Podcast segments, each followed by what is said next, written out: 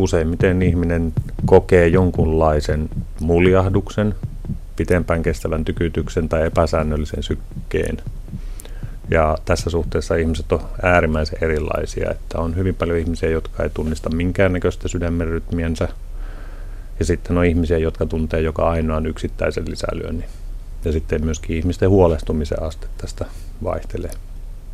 Voi sanoa niin, että joka ainut ihminen elämänsä aikana jossain vaiheessa joke, kokee jonkunlaisen rytmihäiriötuntemuksen. Ja aivan ylivoimaisesti suuri osa niistä tuntemuksista on täysin vaarattomia. Jos miettii vaaranmerkkejä rytmihäiriötuntemuksista, ensimmäisenä ottaisin esille tajunnan häiriön, tajunnan menetyksen.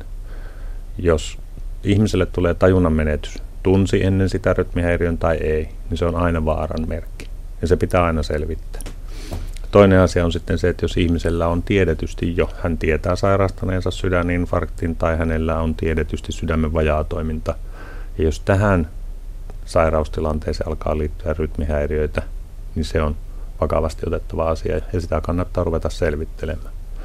Taas kääntöpuolelta, että jos ajatellaan, että ihminen tietää tai ainakin kuvittelee, että hänen sydämensä on normaali ja terve, ei sairasta vaikeaa verenpainetautia, hänellä ei ole tiedossa läppävikoja eikä sepelvaltimotautia. Rytmihäiriötuntemukset on yksittäisiä eikä niihin liity mitään muuta oiretta, niin näistä voi sanoa hyvin suurella varmuudella, että oli mitä oli, mutta vaarattomalta ne ainakin näin alkuun kuulostaa. Vaikka voivat tuntua aika ilkeiltäkin. Kyllä, ja tässä nimenomaan korostuu se, että tuntemuksen laatu tai voimakkuus, ilkeyden taso ei liity siihen, että onko rytmihäiriötuntemus vaarallinen vai ei. Kääntäen on niinkin, jota ei pidä sitten tietenkään ihmisten ottaa suurella murheen asteella mukaansa, että myös vaarallinen rytmihäiriö voi olla erittäin vähäoireinen. Mutta niiden asioiden miettiminen pitää jättää kyllä ammattilaisille. Näitä rytmihäiriöitä on monenlaisia. Monesti puhutaan vain sitä rytmihäiriöstä, mutta todellisuudessa niitä on onko neljää viittä eri sorttia ja riippuu vähän siitä, että missä kohden sydäntä se rytmi oikeasti menee sekaisin. Kyllä joo. Rytmihäiriöitä voi jakaa hyvin monella tavalla. Et yksi pääjako jakaa rytmihäiriöitä on eteisperäiset ja kammioperäiset rytmihäiriöt.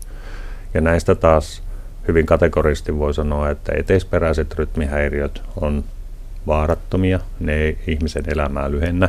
Ja taas kammioperäisistäkin suurin osa on vaarattomia, mutta kammioperäisiin rytmihäiriöihin sitten osaltaan liittyy niitä rytmihäiriöitä, joihin voi liittyä tajunnan menetyksen ja kuoleman riski. Mutta ne on todella pieni vähemmistö. Toinen tapa jakaa rytmihäiriöitä on yksittäiset lyönnit tai pitkäkestoiset rytmihäiriötuntemukset, että sydän lyö pa, pa, pa, pa, pa, pa, pa, pitkään jotakin rytmiä. Ja sitten voidaan jakaa vielä tasaisiin ja epätasaisiin rytmihäiriöihin.